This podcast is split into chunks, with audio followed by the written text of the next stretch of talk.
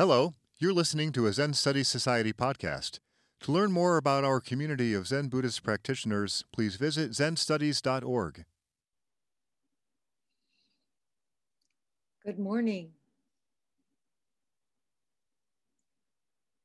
Hokuto sensei will present a talk this morning and lead the discussion afterwards.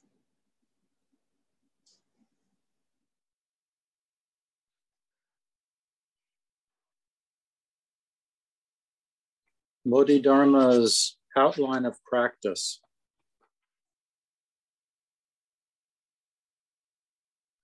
The noble enter the way by many paths, but essentially there are but two of which I speak. One is by principle and one is by practice. Those who enter by principle avail themselves of the teaching of the enlightened doctrine that all beings possess the same true nature, though it is obscured and not apparent due to worldly attachments and delusion.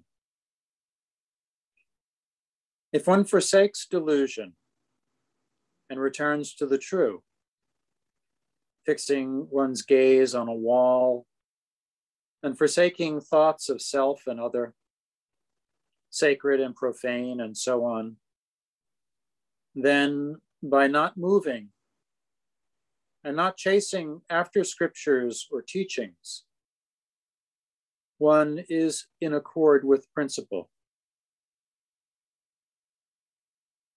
When one undertakes silent, non discriminating non action, it is called entering the way through principle. Entering by practice entails four essential practices that encompass all others. The first is enduring the results of past actions. The second is the practice of acting according to conditions. The third practice is seeking nothing and the fourth is known as practicing the Dharma. You may ask, how does one endure the results of past actions? Those who may be said to practice the way, upon encountering difficult times, think to themselves, for endless kalpas, without beginning. I've forsaken what is essential and pursued the frivolous, tossed by currents and waves, committing sins and transgressions without end. Now, although I commit no transgressions, it is my accumulated misdeeds, my store of harmful karma, which continues to bear fruit. None among the heavens or humankind can see from where it arises. Without rancor or recriminating thoughts, I accept this. In the sutra, it says, upon meeting hardships, don't grieve, but just recognize from whence it comes. When one's mind manifests in this manner, it is in accord with principle. And even by means of the body suffering, one enters the way. Second is the practice of just acting according to the conditions one encounters.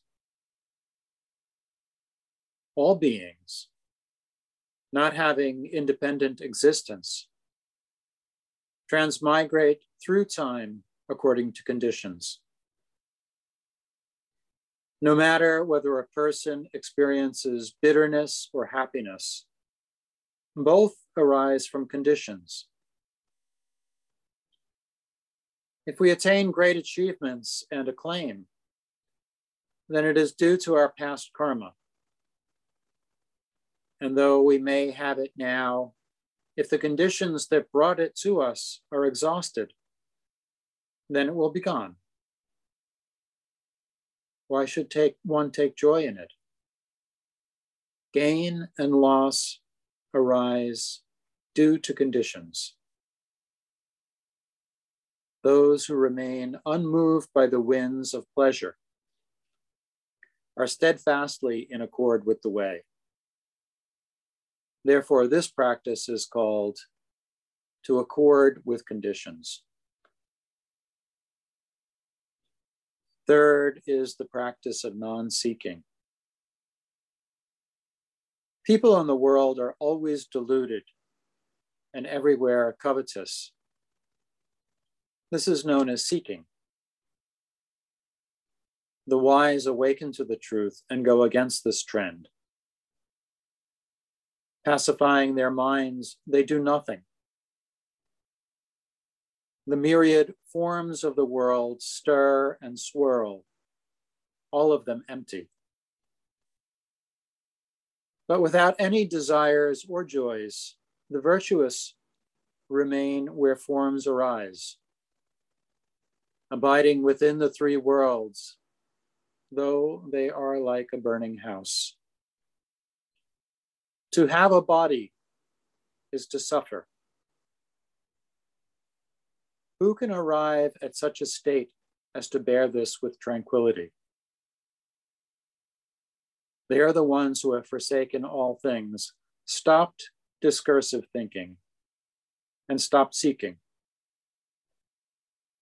The sutra says to seek is but bitterness, non seeking is joy. To know this and to end seeking is truly practicing the way. Therefore, it is called the practice of non seeking. Fourth is called practicing the Dharma. Practicing the Dharma is to perceive the truth of pure nature the truth that the myriad forms are empty. There is neither defilement nor attachment, neither this nor other. The sutra says the Dharma does not have the myriad beings and thus remains untainted by the myriad beings. The Dharma has no self and thus remains untainted by self. The wise, if they grasp this truth, should be in accord with the Dharma and live by this understanding. The Dharma body lacks nothing. So the wise forsake and renounce their bodies, lives, and wealth without regret. They abandon the empty world and relying on nothing. Without attachment, they give up all impurities. They are in accord with evolving life without grasping form. This is their personal practice, which also benefits others. It is, moreover, the majestic way of the Bodhisattva, compassionate work. They also practice the other five perfections for the elimination of delusion. Practicing these six perfections in this way is practicing nothing and is thus practicing the Dharma.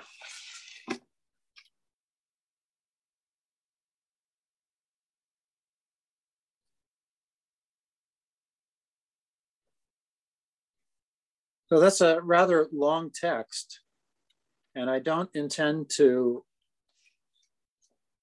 go into it in very much detail. Um, I would recommend to everyone who's listening that they read the text on their own. It's available in a number of books. The translation that I was reading from is from a book called Zen's Chinese Heritage The Masters and Their Teachings by Andy Ferguson. But it's also available in a very nice um, translation by Red Pine called The Zen Teachings of Bodhidharma, which also includes the other three texts, which are relatively reliably attributed to Bodhidharma. I'd like to spend the rest of the talk just talking about Bodhidharma and what we know about Bodhidharma and who he was and what his importance was in the history of Zen. So, Bodhidharma lived at least 1600 years ago, at a time when history taking was not at its finest. So, most of what we know about Bodhidharma falls into the category of legend. And I suppose there are a lot of good reasons for that. One being that Bodhidharma himself was not a chatterbox. He was probably not one given to talking much about himself. And so, coming to a foreign country and practicing Zen practice in the manner in which he did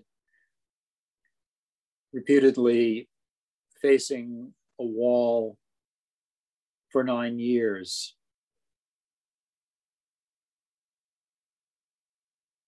Doing solitary practice for nine years before ever attempting to teach in China.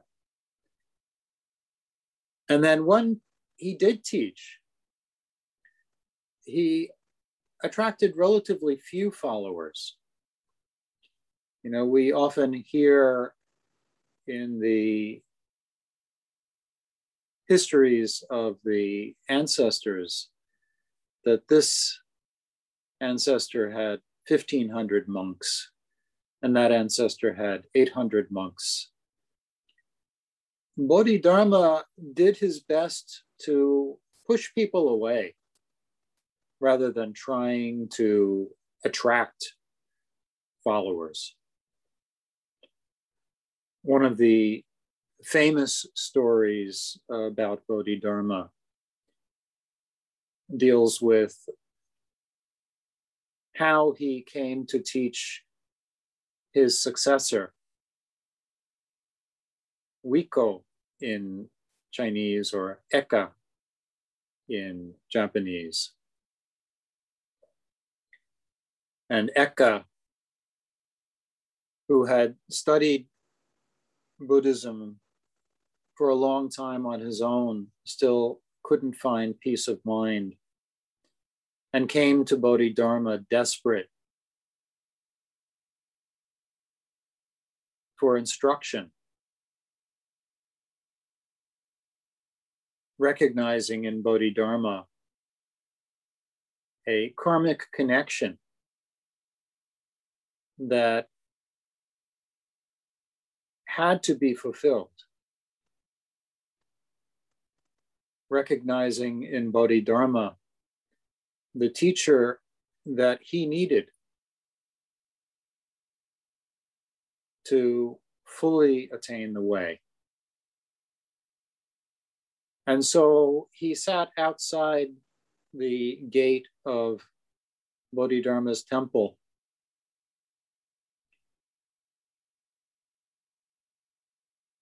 and Bodhidharma refused him admittance.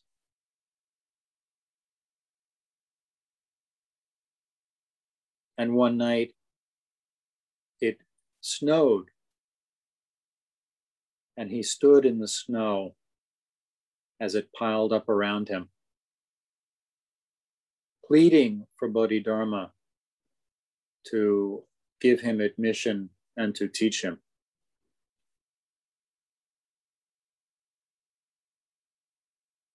And Bodhidharma finally came to the gate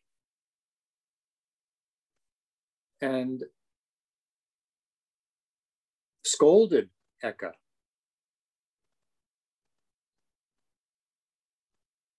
The way is difficult. It requires sacrifice. And here you are, a person of such little merit, a person with so little dedication. How could I give you admission? And the story goes that Eka, in his desperation, took a knife or a sword and cut off his left arm and presented it to Bodhidharma as a sign of his dedication and his willingness to sacrifice everything. Simply to hear and to practice the Dharma. And at that, Bodhidharma gave him admission to the monastery and agreed to teach him.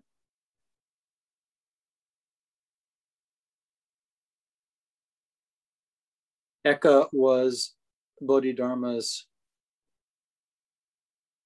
second Dharma heir. His first was a man named Tao Yu, but Tao Yu was not interested in teaching. And so Eka who became Bodhidharma's heir, was the founder of the Chinese Zen lineage through the compassionate teaching of Bodhidharma. All Zen sects and all Zen lineages run through these two figures.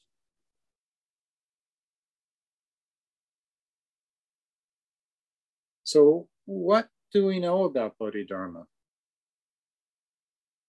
Honestly, very little. There are, of course,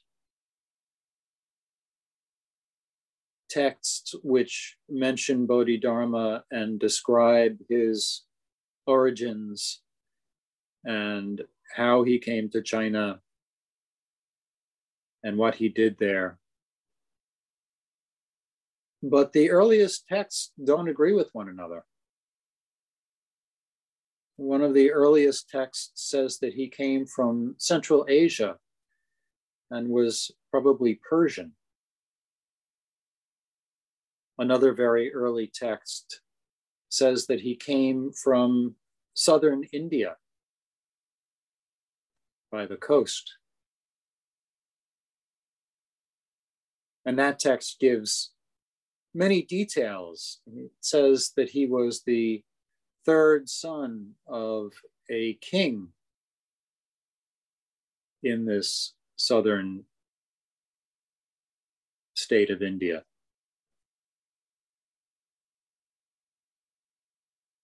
And it details how he was taught by Hanyatara, the last of the Indian ancestors in our lineage how he met Hanyatara while he was still very young. And Hanyatara asked the three sons of this king to comment on a wonderful pearl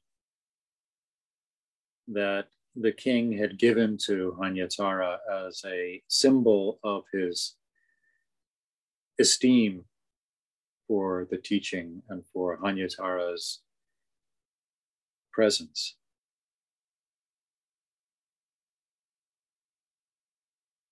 And when Bodhidharma saw the pearl, he spoke with such eloquence and such understanding of the Dharma that Hanyatara immediately recognized him as his Dharma heir. Although he told Bodhidharma that he would have to stay with him until his death, that is Hanyatara's death. And that then he should go to China.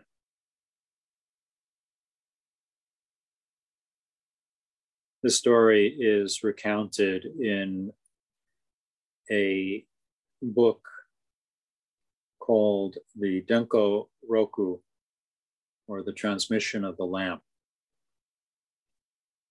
which, if you're interested in the many legends of Bodhidharma, as well as the many legends of others in our lineage going back all the way to the Buddha and ending um, a few generations after Bodhidharma. That book is certainly worth looking at and reading. So his dates are really unknown for sure. It's thought that he probably died sometime around 528 of the Common Era, perhaps a few years later. It's thought that he probably arrived in China towards the end of the fifth century of the Common Era, perhaps as early as 470. And so he probably was in China for perhaps as much as 50 or 60 years. But all those dates are very much up in the air. It's thought that he lived to a very old age, which, if it's true that he stayed with Hanyatara for 40 years after meeting him before journeying to China would mean that he may have lived as much as a hundred years. But again, all of these dates are very much in question. Some of the texts say that he lived to be 150 years old. Again, open to question. It's known that when he arrived, China was divided into two kingdoms the southern kingdom and the northern kingdom. He arrived in the southern kingdom after a journey of perhaps three years by sea. And he had a meeting with the emperor, Liang, which convinced Bodhidharma that the setting was not propitious for his Dharma. And so he went across the Yangtze River to the Northern Kingdom, where he practiced alone for some time before beginning to teach. It's thought that he didn't have very many followers, which, if he was actively pushing people away makes a good deal of sense. And yet, after his arrival, in the next 50 years following his arrival, the number of temples in northern China increased by more than threefold from about 2,000 temples to about 6,500 temples. And the number of ordained in China increased from approximately 80,000 to approximately 2 million, or an increase of about 25 fold.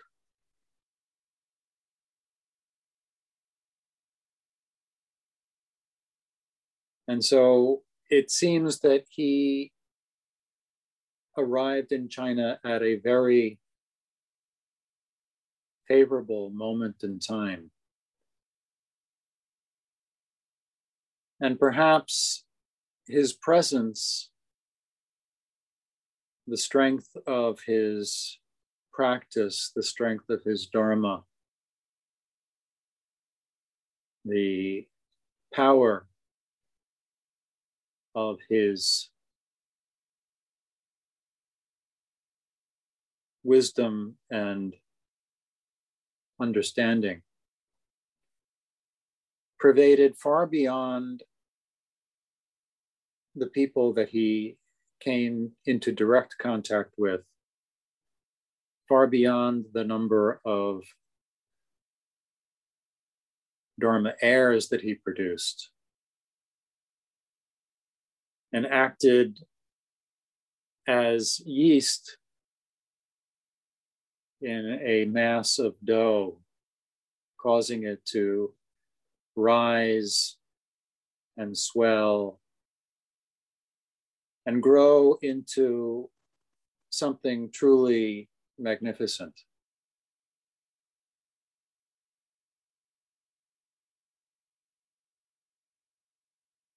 He left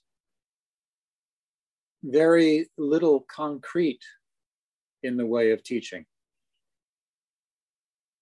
There are only four short texts attributed to him, delivered presumably in the form of teishos or sermons and recorded by his followers. Of these four, only one is more or less universally acknowledged as being his own work. The other three, which are all wonderful works in themselves, are thought perhaps to be mostly his, but perhaps embellished and filled out by his followers. And so the outline of practice, which is the text that I just read, which is so very rich and so wonderful, and will form the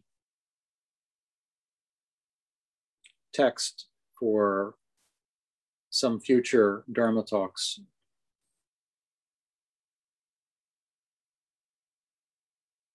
Is the one that comes down to us as really the essence of Bodhidharma's teaching.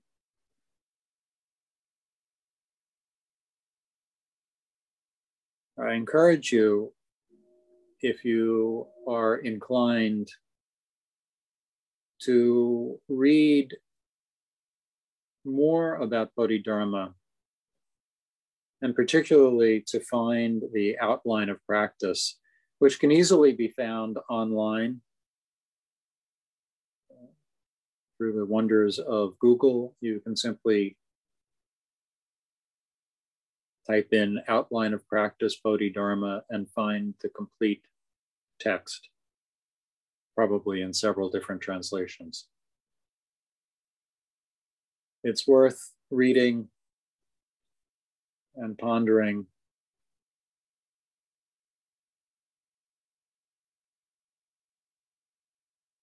And letting it sink in.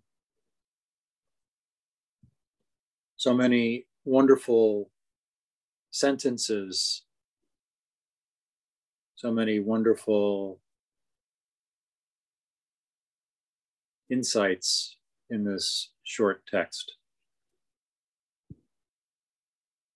And now, because time is short, I'll stop speaking and we can open to discussion. And please, before the discussion, if you need to adjust your posture to make yourself more comfortable, please do so. This has been a Zen Study Society podcast. If you found it to be of interest, please consider making a donation by visiting zenstudies.org/donate. Thank you for listening.